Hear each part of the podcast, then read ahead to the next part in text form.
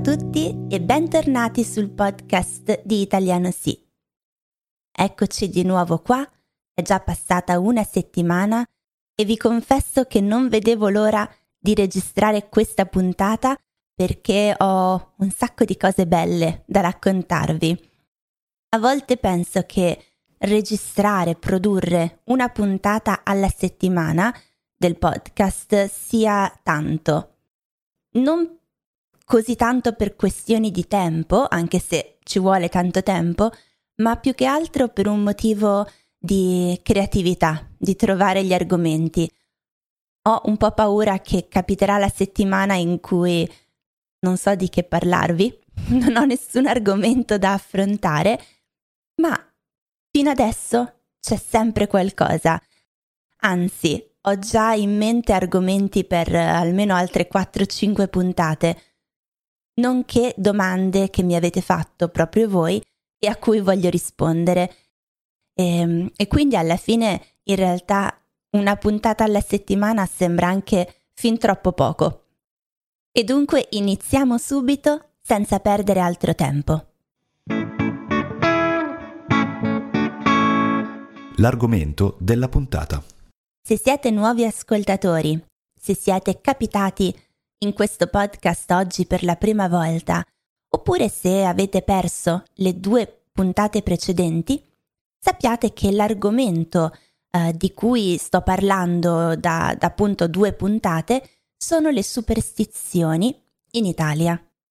E come vi avevo anticipato la volta scorsa, l'argomento di oggi è incentrato sull'espressione in bocca al lupo, che ha un'origine superstiziosa. Allora, la spiegazione di questa espressione è in realtà abbastanza facile, non, è, non c'è moltissimo da dire, ma prima di tutto vediamo quando si usa questa espressione. Sono sicura che già la conosciate tutti e sappiate tutti quando usarla. Ma perché si usa? È un modo per augurare a un'altra persona buona fortuna senza usare però l'espressione buona fortuna. Per qualche motivo, l'espressione buona fortuna, cioè augurare a qualcuno buona fortuna per qualsiasi cosa, ironicamente di- si dice che porti sfortuna, che porti sfiga. Vi ricordate l'espressione portare sfiga? È eh, come dire portare sfortuna, ma è un po' più colloquiale e volgare. E quindi dire l'espressione buona fortuna porterebbe in realtà sfortuna. Ma cosa significa questo? Significa forse che non diciamo mai buona fortuna? No, non direi, direi che eh, lo diciamo in molte situazioni, Forse dipende dalla persona e da quanto questa persona creda alle superstizioni. Però in egual misura, allo stesso modo, diciamo anche in bocca al lupo. In particolare preferiamo usare l'espressione in bocca al lupo quando si tratta di augurare un'altra persona di avere fortuna, eh, di avere successo in una situazione del tipo un esame all'università, oppure un colloquio di lavoro o parlare con il proprio capo al lavoro per ottenere un aumento. Ecco, in questi casi io direi che principalmente viene usata l'espressione in bocca al lupo. Forse qualcuno di voi si sta domandando, ma è sempre appropriata questa espressione? Possiamo sempre usarla in tutti i tipi di situazioni? Beh, io direi di sì, ma dipende dal grado di familiarità che avete con l'altra persona. Se è una persona che conoscete poco o con cui avete un rapporto eh, formale e se questa persona deve fare un'operazione in ospedale, ecco, io non direi in bocca al lupo, ma non direi neanche buona fortuna, probabilmente direi qualcosa del tipo le auguro che l'operazione vada bene e le auguro di mm, riprendersi in fretta, di guarire in fretta. Cercherei di essere un po' più sensibile. Ma adesso vediamo perché si usa questa espressione. Qual è la sua origine? L'origine non è accertata, ho letto diverse versioni, ma l'origine più accreditata, più sicura, più certa, sembrerebbe derivare da un'antica forma di eh, auguri che si diceva ai cacciatori prima che si preparassero e uscissero per andare appunto a cacciare.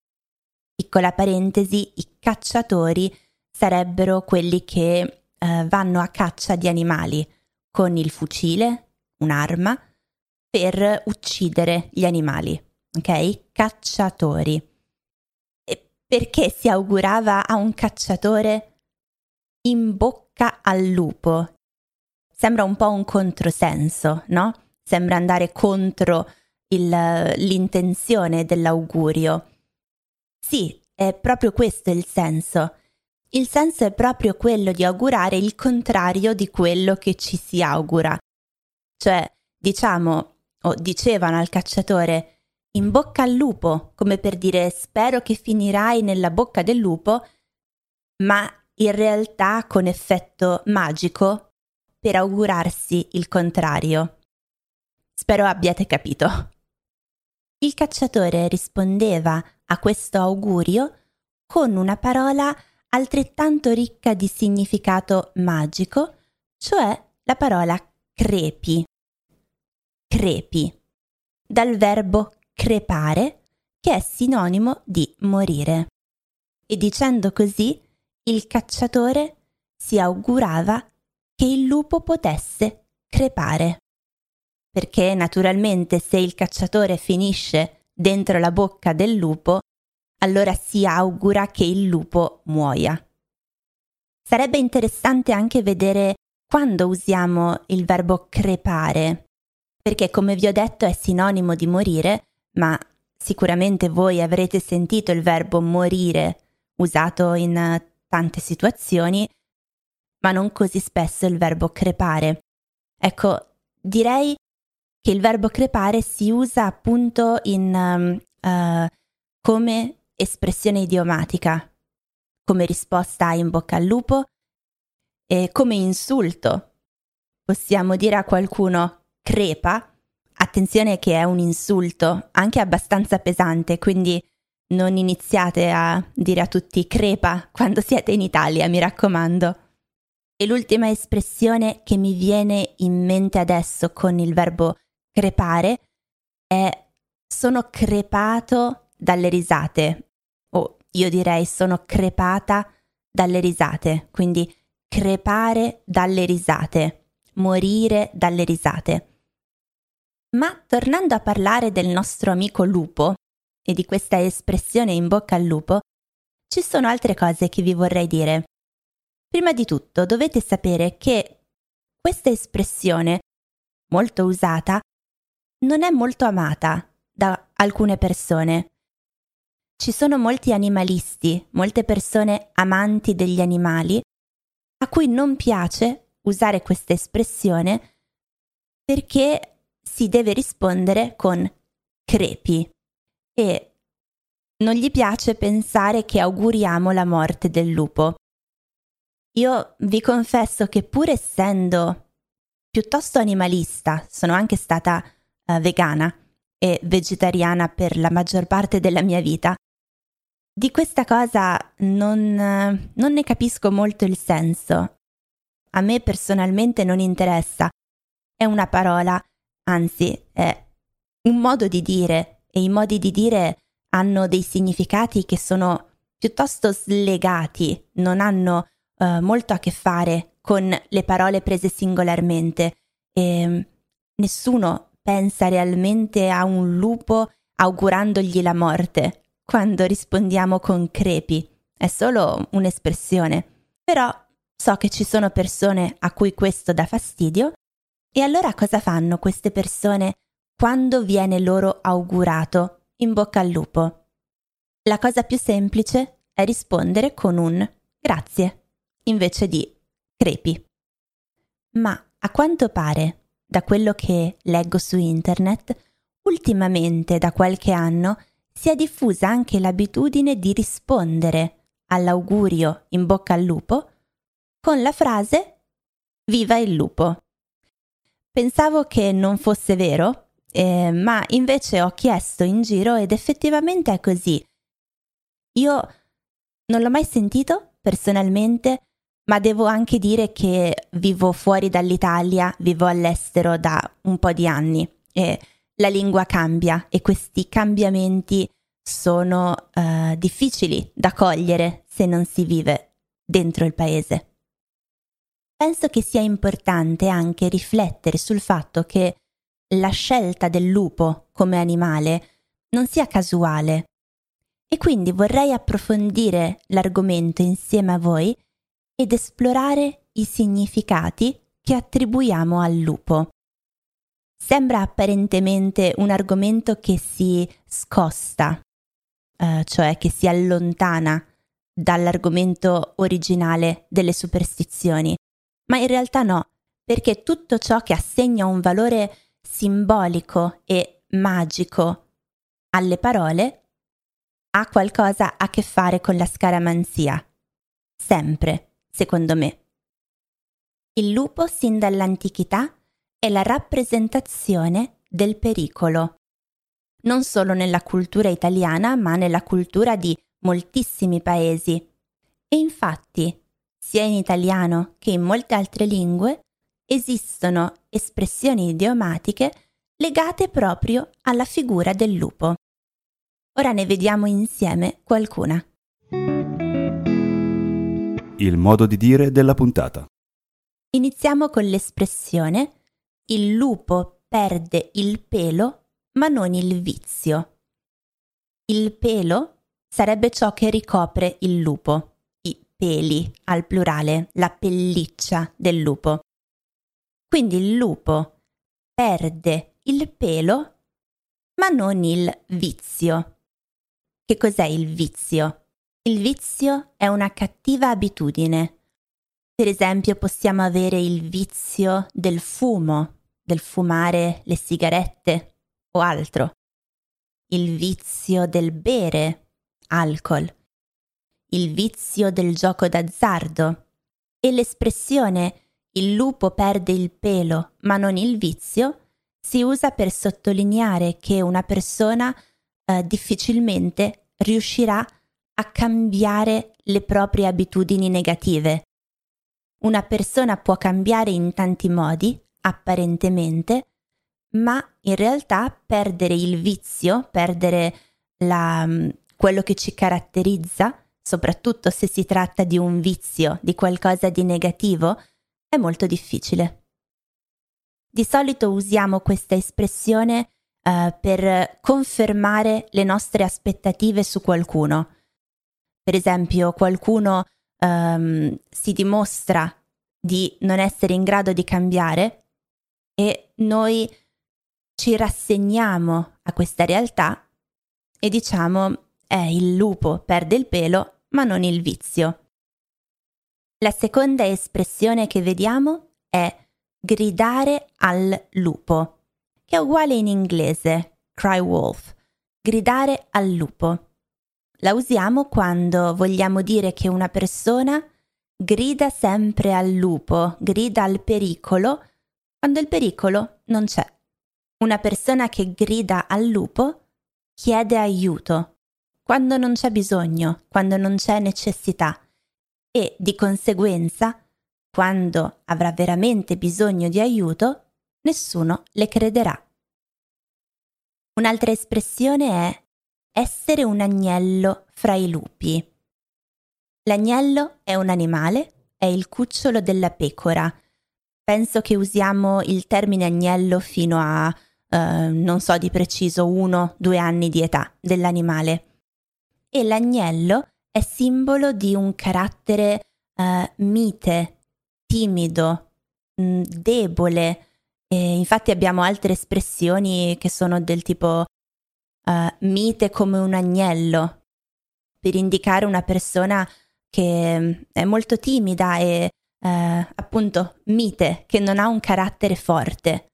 E come potete immaginare, l'espressione essere un agnello tra i lupi significa trovarsi in un ambiente ostile, circondato da persone um, cattive, pericolose.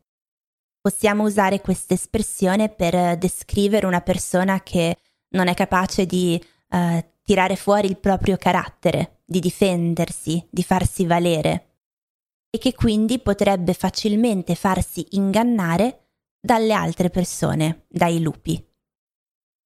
Poi c'è un'espressione latina che comunque è molto usata in italiano ed è l'espressione homo homini lupus, cioè tradotto in italiano l'uomo è un lupo per l'uomo. Questa espressione deriva da un'opera di Plauto ed è ancora usata oggi per sottolineare la malvagità e l'egoismo degli esseri umani, degli uomini. Questo concetto è praticamente identico a quello che troviamo in un'altra espressione, sempre latina, ma anche questa molto usata in italiano, che è mors tua vita mea. Tradotto in italiano, la tua morte è la mia vita. E questa espressione è usata, credo spesso in senso ironico e scherzoso, per indicare che il, um, il male che può capitare a un'altra persona spesso porta un vantaggio a noi stessi e quindi uh, fa riferimento di nuovo all'egoismo e alla malvagità dell'uomo. E infine, un ultimo modo di dire che ha a che fare con il lupo e anche questa è molto diffusa, molto usata in italiano ed è avere una fame da lupi. La fame è la sensazione che abbiamo quando vogliamo mangiare. Abbiamo fame, vogliamo mangiare. E se diciamo ho una fame da lupi, significa che abbiamo tantissima fame. Scusate, mi è venuta in mente proprio adesso un'altra espressione sempre con il lupo. Eh, non è molto usata ma solo perché non c'è spesso l'occasione, ora capirete perché, ma è comunque conosciuta da tutti ed è l'espressione lupo di mare. Provate un po' a pensare, a indovinare cosa potrebbe significare. Lupo di mare. Usiamo questo modo di dire per parlare di un marinaio esperto, di una persona che uh, naviga nel mare con una barca, con una nave ed è molto esperto. Ripeto, un lupo di mare è un marinaio molto esperto che ha um, tanti anni di esperienza nella navigazione e per questo motivo è molto rispettato da tutti i suoi colleghi marinai. Il suggerimento della puntata. I suggerimenti di oggi hanno ovviamente tutti a che fare con la figura del lupo. Come vi ho detto prima, il lupo è un animale che ha un forte valore simbolico e magico in un certo senso. Il lupo è la rappresentazione del male, del pericolo e infatti troviamo la figura del lupo dentro molte storie, molti racconti. E proprio di questo vi voglio parlare adesso. Naturalmente conoscete tutti la storia di Cappuccetto Rosso, anche se forse non sapete che si chiama così in italiano. Cappuccetto Rosso è la favola dei fratelli Grimm e parla di questa bambina che va a trovare la nonna, ma invece della nonna trova il lupo travestito da nonna. Ecco, il resto lo conoscerete tutti, ma può comunque essere un buon esercizio di lettura semplice. Se cercate su internet troverete sicuramente una versione in italiano di Cappuccetto Rosso. Forse però non conoscete i prossimi due consigli che vi do. Uno è la favola di Pierino e il lupo, che è una favola sinfonica, cioè una favola musicale scritta dal compositore russo Prokofiev. Si tratta di un'opera musicale eseguita da un'orchestra, però è accompagnata anche da una narrazione letta a voce.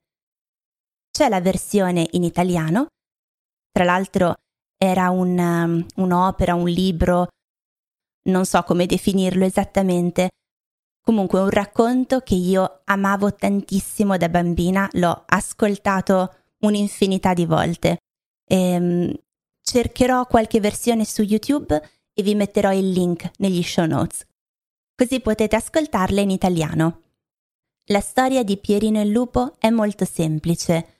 Parla di questo bambino, Pierino, che in russo se non sbaglio è Petya, Valerie poi mi confermerai durante il caffè linguistico. E ehm, parla appunto di Pierino che decide di catturare da solo un lupo che si aggira per il villaggio. Il nonno però gli dice no, no, no. Il nonno dice no, no, no. È troppo pericoloso, non farlo, lo chiude in giardino, ma poi il lupo arriva, mangia un'anatra e Pierino decide di cercare di catturare lo stesso il lupo da solo. Uh, non mi ricordo nei dettagli la storia, ma se siete interessati potete guardare il video o ascoltare l'audio. Nella favola di Pierino e il lupo, il lupo c'è per davvero, quindi Pierino non gridava al lupo. Vi ricordate l'espressione che abbiamo visto poco fa? Gridare al lupo, gridare pericolo quando il pericolo non c'è. Ecco, questa espressione, gridare al lupo, deriva da una favola di cui non vi ho parlato prima perché volevo lasciarla come suggerimento. Ed è la favola Al lupo al lupo, scritta da Esopo.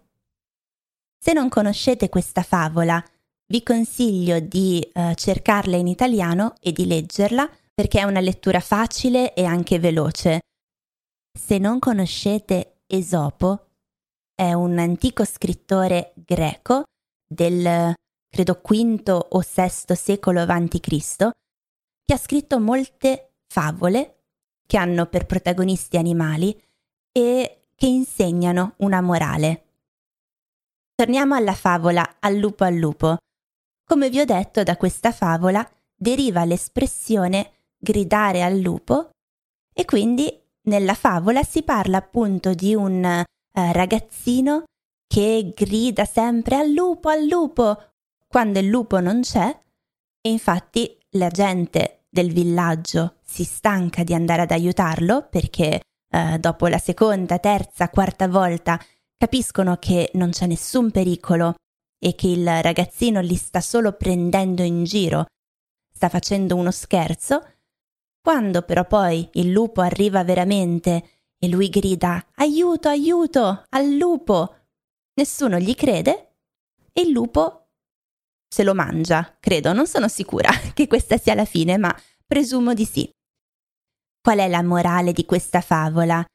Che chi grida sempre al lupo, chi cerca sempre uh, aiuto, anche quando non ce n'è bisogno e quindi mente, anche nel momento in cui dirà la verità, non verrà creduto da nessuno.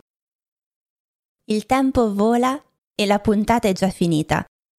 Purtroppo neanche oggi sono riuscita a parlarvi delle corna di cui vi volevo parlare, ma se non altro avrete qualcosa da aspettare con trepidazione, con ansia, prima che arrivi la prossima puntata.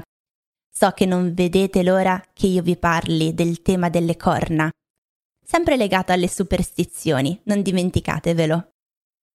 Ora vi dico un po' di promemoria per come trovarmi al di fuori di questo podcast in caso che ancora non l'abbiate fatto o se siete nuovi ascoltatori. Dunque, prima di tutto mi trovate su um, i vari social media, Facebook, Instagram e soprattutto Reddit, uh, che è quello che io personalmente uso di più, e lì troverete quasi tutti i giorni un piccolo post con qualche informazione sulla lingua italiana. In questo periodo sto pubblicando tutti gli usi del verbo fare, che sono centinaia e sono sicura che questo argomento potrebbe interessarvi. Inoltre pubblico anche quiz e altre curiosità. Poi che altro? Uh, se volete vedere il video di questa puntata, la trovate su YouTube. Se desiderate la trascrizione oppure anche la trascrizione con una lunga lista di parole ed espressioni difficili tradotte in inglese, le trovate su Patreon o Patreon per 2 o 3 euro al mese. E infine, se volete parlare direttamente con me, a voce, e fare quindi un po' di pratica con l'italiano, potete partecipare gratuitamente al, all'incontro del caffè linguistico che facciamo di sabato alle 5 ora italiana su Discord. Di tutte queste cose vi metto il link negli show notes della puntata. Da me si sta già facendo buio, si sta facendo buio, cioè eh, non c'è più luce, il sole è tramontato.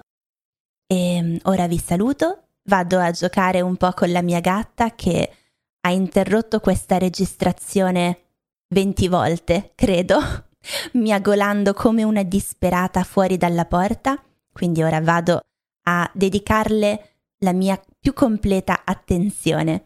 Sicuramente stava solo gridando al lupo al lupo e in realtà non ha bisogno di nulla ma vuole solo disturbarmi proprio mentre registro la puntata del podcast. Grazie per essere rimasti con me fino alla fine vi auguro di passare una bella settimana e in bocca al lupo, se avete bisogno di un po' di fortuna. Ciao!